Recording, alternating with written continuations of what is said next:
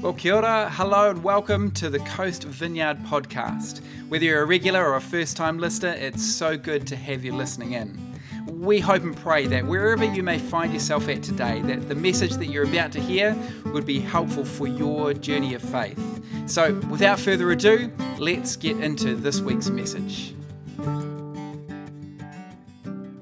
All right, hey, we've got a very um, special uh, guest speaker to uh, introduce to you today. Uh, Gary has spoken before. Gary Best is the, uh, and his wife Lisa are here with us. Gary uh, was the first national director of the Vineyard Churches in Canada. How many people love Canada? Like everyone loves Canada, and uh, he has. Um, been with us before a few years ago now. He's been in the country doing different things with different uh, vineyard churches. And uh, we, uh, when I told some of our other vineyard pastors that we've got Gary speaking at, uh, at Coast Vineyard this weekend, they were very, very envious. So, um, so we're grateful to have him. And uh, what I'd love you to do is to give him a big Coast Vineyard welcome as he comes on up.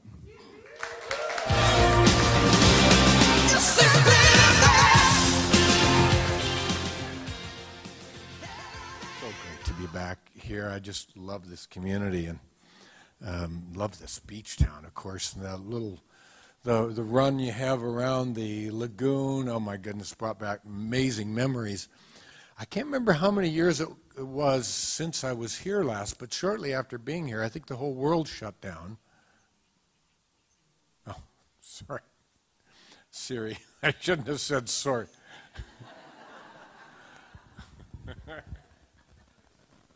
Stop it. I said sorry, and she thought I said Siri. oh, that, all right. So the whole world shut down. It's amazing how things have changed.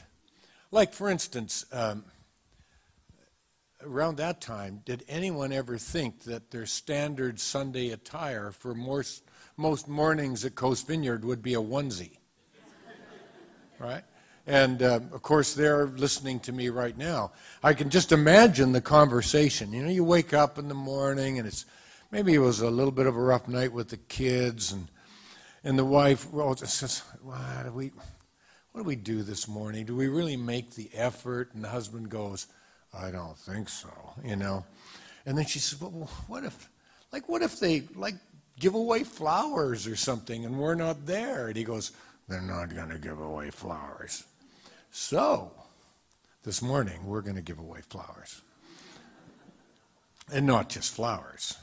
These are like, this is Coast Vineyard version of flowers. But, of course, for all of you watching online, I'm sorry, don't, they'll be gone by the time you get changed, shaved, like it's not worth it. This is for people in attendance only. When's the last time you came to church and got a door prize? Right? Now, so only one person can win these flowers. So you have to be very careful and listen very carefully. We have a skill testing question. You have to unscramble. They're not up yet. No, it's not that. That's, that, that's a little more simple. We have a few more words than that. You have to unscramble them into the right sentence you then have to come up here, speak the words into the mic without injuring anyone on the journey. And the first person that correctly unscrambles the sentence wins these flowers. All right? Are you ready? Everyone ready? Put them up on the screen.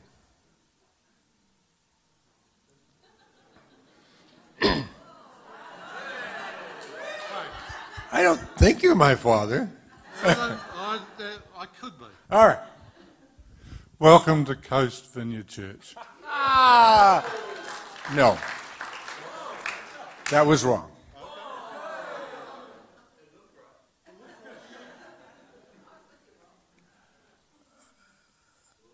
Who's next? Yes. Coast Vineyard, welcome to church.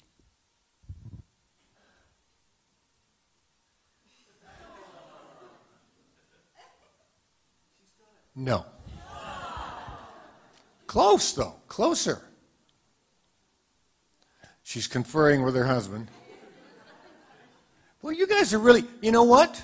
Tell you what, if this was Australia, there'd be a, a whole pile of bodies crawling over, reaching for the mic. You guys are like, Okay, we'll give it a go. I think it might be. Welcome to Church Coast Vineyard.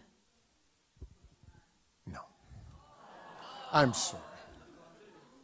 They're really nice flowers. They're amazing flowers.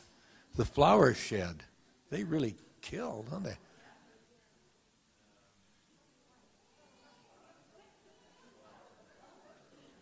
There's some competition.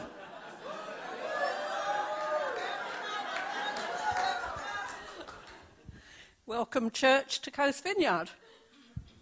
Yes, the flowers are yours.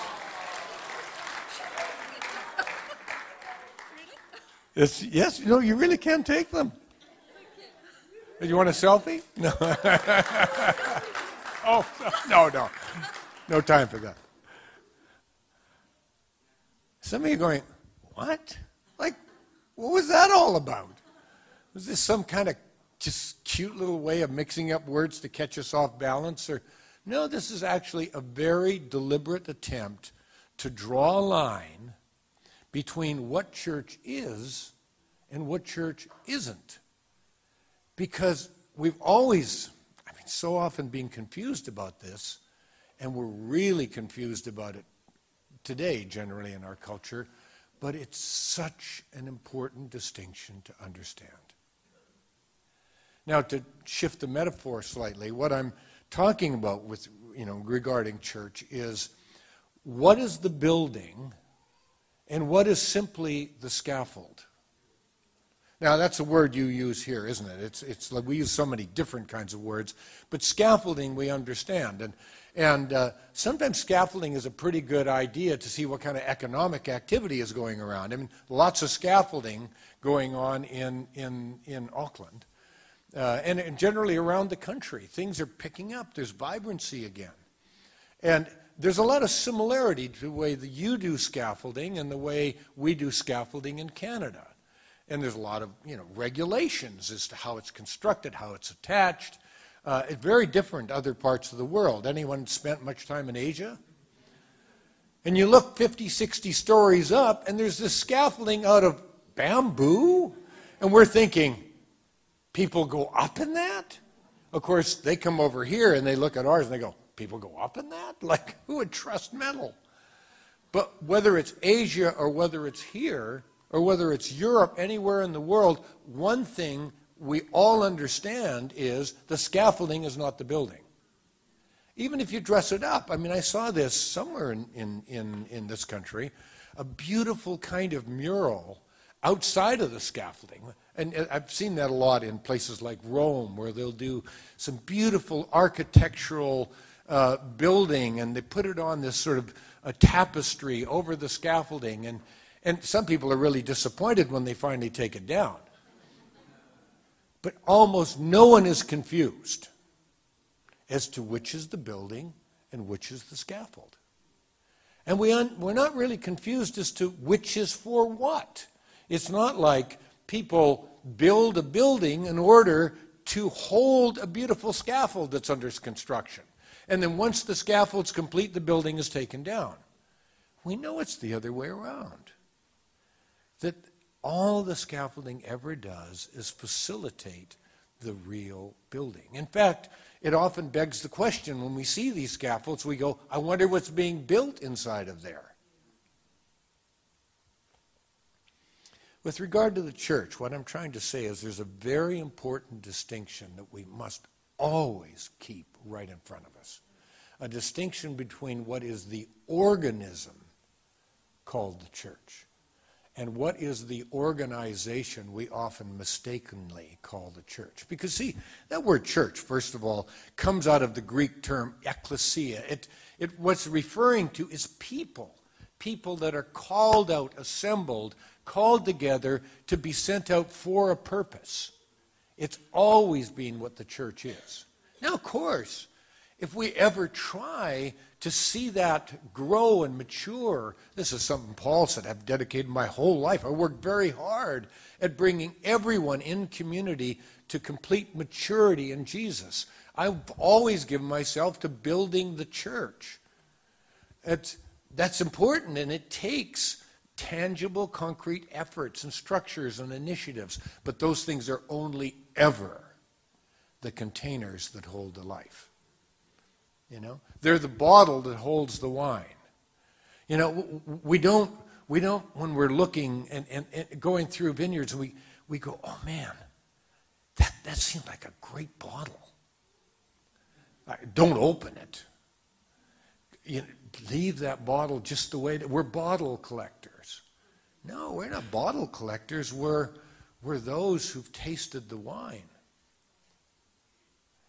So this is the distinction that I want to talk about this morning. It's not a, it's, it's something that the church has had to be reminded of for many, many, many, many, many centuries. In fact, quite early on, at a time when there was already some pretty significant persecution happening in some of the Roman provinces, uh, one of the key early disciples of Jesus, followers of Jesus, a man named Peter, wrote a letter. It was a circular letter to Christians generally throughout the province of Asia Minor. And the whole purpose of this letter was to remind them of who they, the church, who they were, who they were together, and what they were for. Because sometimes when you're, you know, when adversity comes and we're knocked off our feet and a lot of the props are knocked away, we're not sure what we should be grabbing and holding on to and what we should simply let go because it's always been a problem that the container building around the church has often become a pretty significant weight for the church itself to carry. A lot of it hasn't been all that helpful. And so, in this particular time of shaking, Peter writes, and he wants to remind them, using this metaphor of a building, wants to remind them who they are because it's so significantly important in the times in the world that they find themselves in. So we're going to read just a few verses from 1 Peter chapter 2. I usually quote from the message, but this time I'll go to a more familiar translation, the New International Version. And here Peter is talking about this spiritual building made of living stones. He says, as you come to him, now he's previously talked about, and we'll, re, we'll loop back to that, the, the cornerstone of this building, which is Jesus himself, the living stone, cap, you know, capital S. He says, as you come to him, yes, parenthetically, we know he was rejected by humans, but always chosen by God and precious to him. To him. You also, just like Jesus, small s living stones, small j Jesuses, are being built into a spiritual house to be a holy priesthood, offering spiritual sacrifices acceptable to God through Jesus Christ. And then a few verses later, he, he summarizes some of the things he's been saying and he describes hey, this is who you are. You are a chosen people, a royal priesthood, a holy nation, God's special possession, that you may declare the praises of him who called you out of darkness into his wonderful light. Who are you? Who are we? We are a spiritual house. We're made of chosen people. Oh, I just love that. You know, if, if it was left for me in my life to choose God, eh, I think I would have pretty much been in trouble. I, I know I chose God somewhere along the way after He had outrun me and thrown His arms around me and washed away a lot of the pig smell and captured my heart with overwhelming love and mercy. And then I was least not too much of an idiot to say yes to God's yes. God is the ultimate chooser. Remember the day when He chose you? But it's not sort of like, I chose you, didn't choose you, sorry. No, God is this incredible chooser who just keeps choosing everyone forever. It's like it works this way. We're, we're, we're, we're heading off in this direction, or I turn my stool in this direction, and God picks up his chair and brings it around and faces me and says, I choose you. And so I respond as I often have in my life, and I turn around this way. Next thing you know it, where's God? I choose you again. And He just keeps choosing us and choosing us until eventually we start to realize what an unbelievable thing that is. We've been chosen by the love and mercy of God, who keeps choosing everyone around us and invites us to be part of that incredible thing. Secondly, we're a royal priesthood. Well, everyone who read the original letter understood what a priesthood was. They were the ones that were authorized by God to be like bridges bridges between God and a holy God, and bridges between God and people. So they spoke from the people to God, and they spoke from God to the people, and they made connections. And God said, This is who you are. You guys are connectors. You're connectors between this incredible, choosing, inviting heart of God and people who can't really believe that that's true. We have so many ideas about God, almost all of them wrong.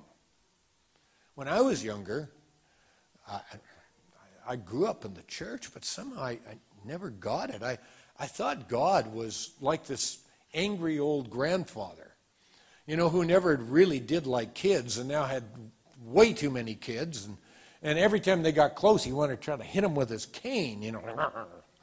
Just wait. Wait till, you, wait till after this life, I'll really get you then. And like, he just had an anger management problem. I, I, I just, I never knew. I, I, it was like all shrouded in darkness to me who God was. And what the priests do is they help blur away, they blow away the fog and the mist and they make it more clear and understandable who God really is so that we can make connections with God. He goes on, he says, You're a holy nation. I never really have felt all that holy. But of course, holy simply means set apart. God has set us apart for an incredible purpose in the world. And that he's going to talk about that in just a moment. And then finally, he says, You're a special possession. We're possessed by God. How does it feel to be owned by God?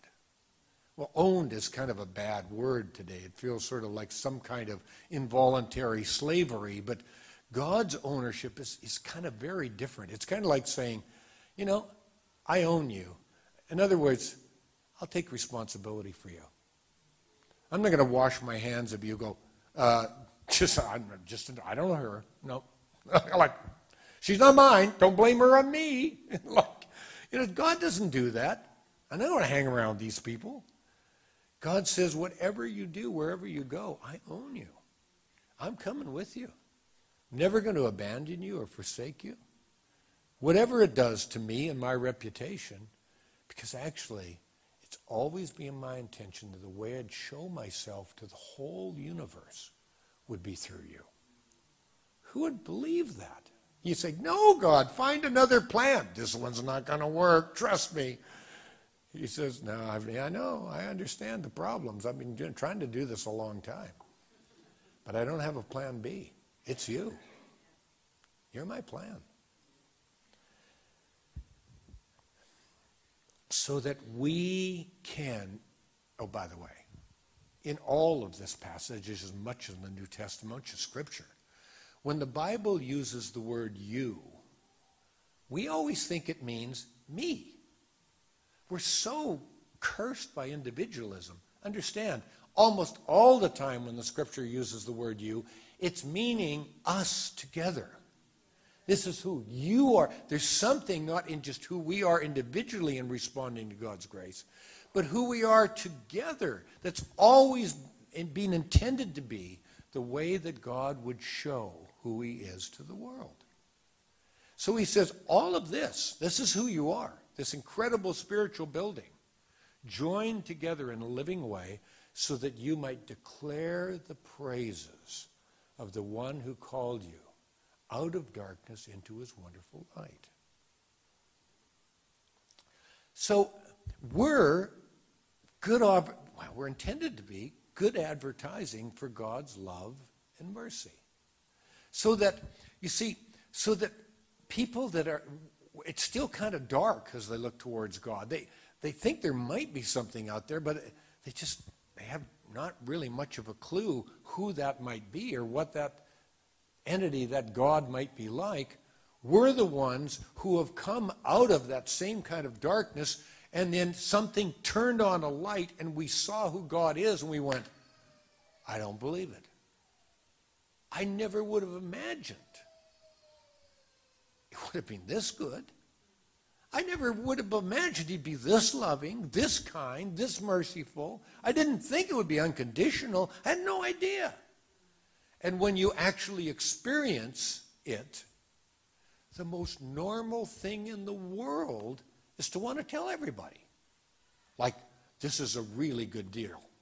Like, for instance, you know, this gal that came up and got these flowers, I'm quite convinced she'll tell no one about it. No, she's probably, it's, it's already on Facebook, folks. It's what we do.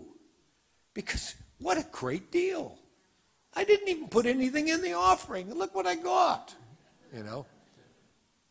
That's the good news. It's really that good.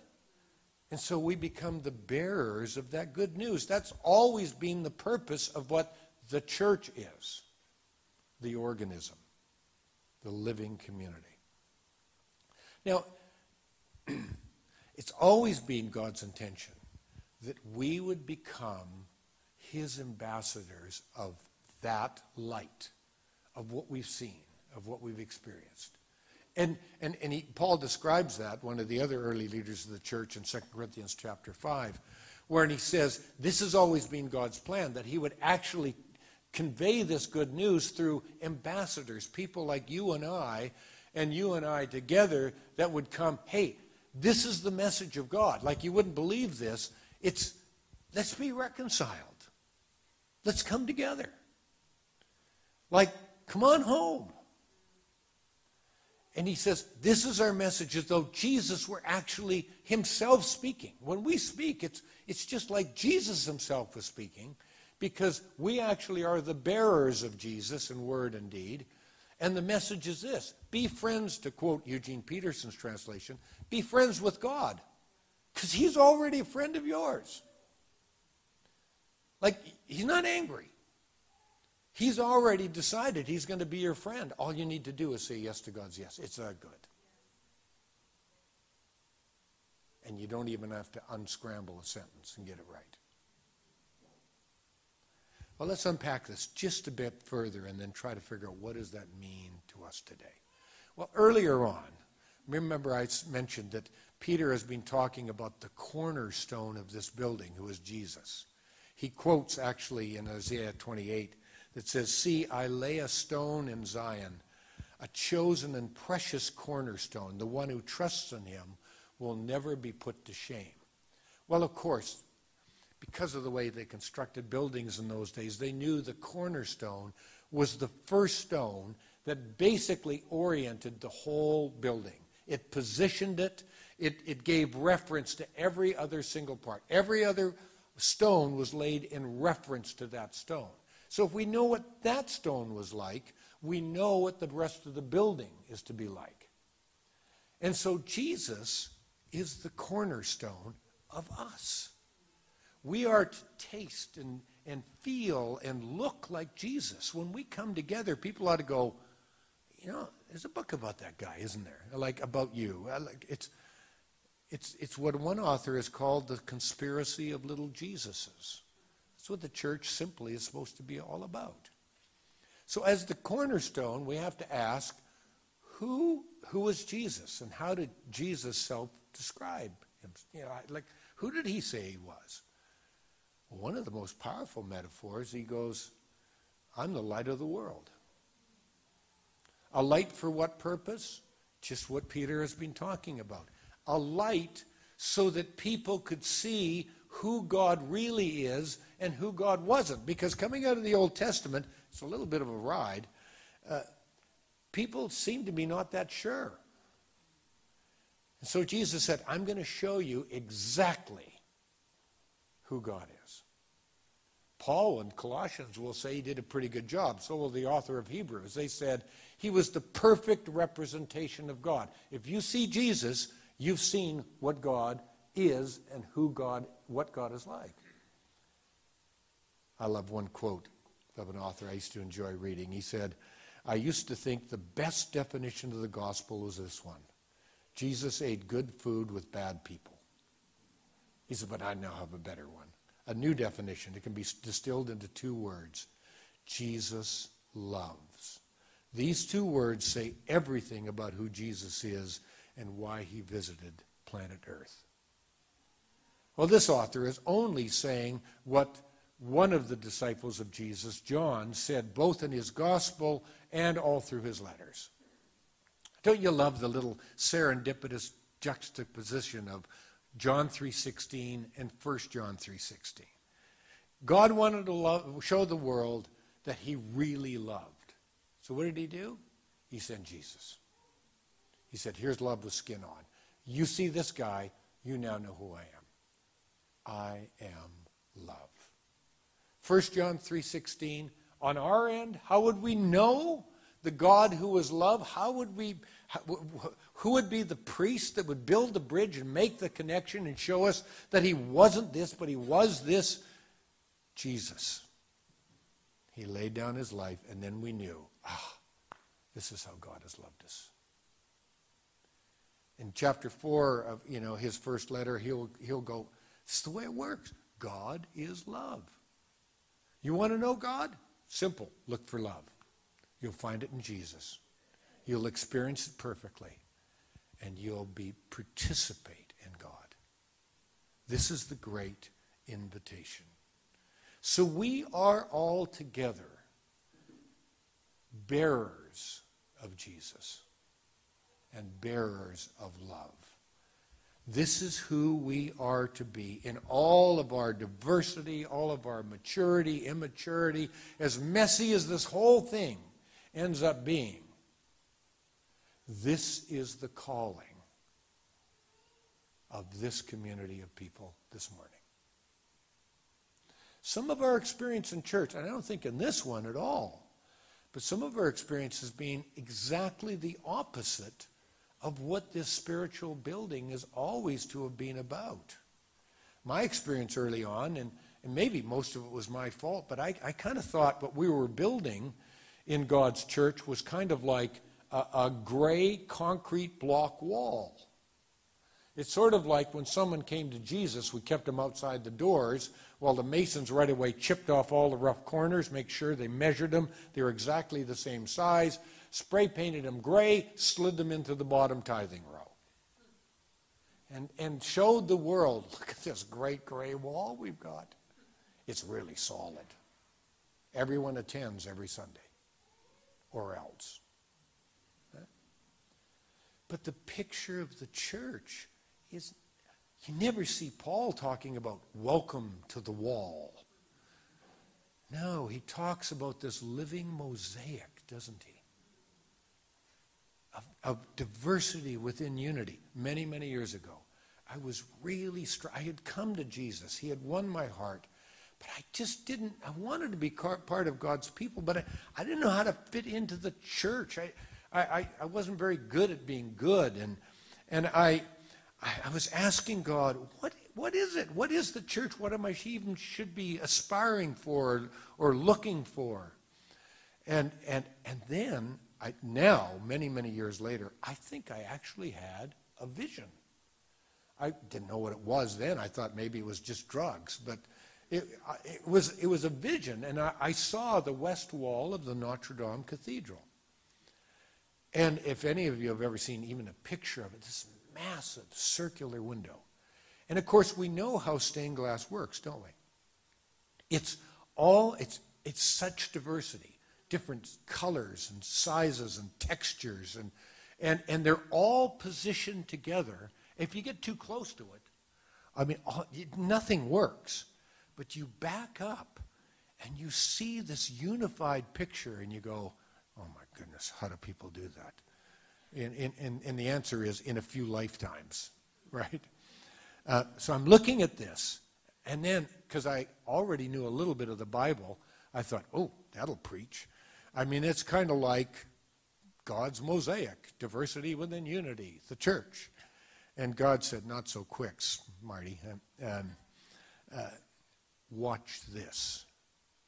Now, you've got to understand, this watch it, watch this, came before Star Wars. Like, this is before much of any kind of CGI. Now, anyone who wasn't born yet by Star Wars, you don't know what the world was like. It was like these horrible dinosaur movies made out of clay, you know, and these quick little shots, and not that many of them. So it, these frightening scenes were like, I monster, and I am going to eat you. Ah. Remember that? Remember, and we scared to death watching the movies. I don't know. Like, so there is no, the, the digital world, it, it's just not there. And, and so the best thing you've got, you know, to play with a, a stained glass window is a kaleidoscope. But it's a little clunky. It's like clunk, new picture, clunk, new picture. And we were just blown away and wanted it for Christmas, right? Well, I look at this, and God says, Watch this. And in my mind, I've got no reference for this. This thing seamlessly just starts to shift. It starts to move. And it's constantly making a new picture. And you can't tell when one picture has ended and the new picture has come because the picture is always Jesus. And my mouth's hanging open. I go, how do you do that? And it's almost as though God said to me, uh, just between you and me, it's, it's, it's a miracle. Yeah? That these different parts can be changing in size and texture and color and repositioning and seamlessly, it's still always Jesus. And then I started thinking, what if the church looked like that? I mean, in some reality, when we come to church, we're not all, oh, we pretend we're the right size and the right color, and we pretend to give, and we, but we know it doesn't work that way. I mean, fantastic things begin to change immediately as soon as we say yes to Jesus. One person very, very close to me, who was a major drug dealer, had a powerful conversion, and right from the very beginning, change happened. Uh, within a week, he started tithing his drug, earn, drug earnings. But it doesn't happen all at once, does it? But as we're all changing and growing and maturing and figuring out, you know, uh, what to do and what not to do and what Jesus would do, somehow the Spirit of God, if we will just trust continues to weave this together so that anyone who gets back from us looks and goes, man, that looks like love. It looks like the deepest longing of my heart. But they go, it won't last. Because they see people coming to meet together and they go, you should never put all those people in one roof. This is going to end in violence. And then they watch people leaving from that place, loving and embracing one another and carrying one another and bearing one another's burdens, and they go, Are you telling me that love's still possible in this world? That was always what it was supposed to be about. That we, the church, would declare the praises that God's love has broken in from, from light breaking into darkness and is loving this world to wholeness. And he started with us. Are we good at it? No, we're not very good at it. But that's the invitation. At least that ought to be what we understand we're aiming for and trying to learn how to say yes to. So that we together would become Jesus' light to the world. We would be that stained glass movie. And I tell you, I've had tastes of it. It's kind of like a love hate relationship, isn't it? Because sometimes the church can be so broken and so unloving, just like me. But I've had, that might be God calling in right now just to say, Amen to that point, brother. He's persistent. Didn't I tell you? Takes the chair from there, he'll come to there. He won't give up until we finally answer. It's always been God's intention that we would be that movie to the world around us. There's no plan B. So, what's the point of this all?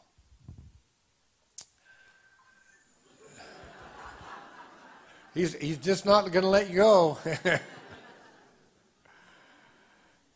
and it's part of why I love coming back to this church because I know your leaders, I've met many of you. I know this is what you're trying to be. Now, in a very difficult season, COVID has just kicked the stuffing out of the church across the Western world for sure. I mean, I mean in North America, it might be better down here, but the average church has lost more than half of its Sunday attendance. Being just devastated financially. The scaffolding is taking a big hit, folks. Thankfully, the church is not the scaffolding. COVID has been an incredible gift to us because we've seen, first of all, that there is something in all of the organizations that we build that's remained. And it will remain in season out of and out of season. It's smaller than we thought. It's smaller, but it's unshakable. Because that's the church that Jesus said he would build, and the gates of hell would never be able to withstand it. And so it's been also an incredible opportunity to look at the scaffolding piece, the organizational piece, and remember that that all exists, has only ever existed to serve the real building.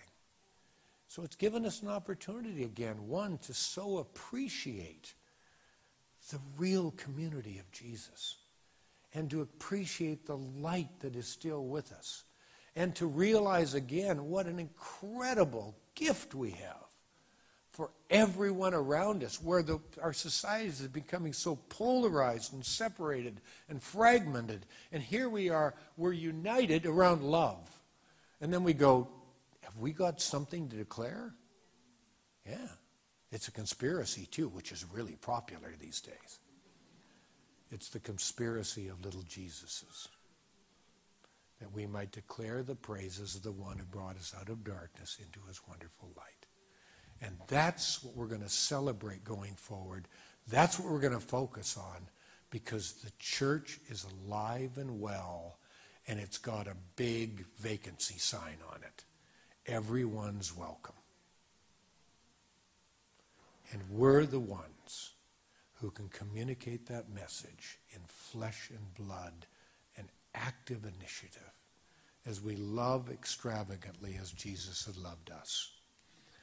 So the question for this morning is going forward, how can we be God's stained glass movie to the world? Because there's a whole world waiting for us. Let's stand.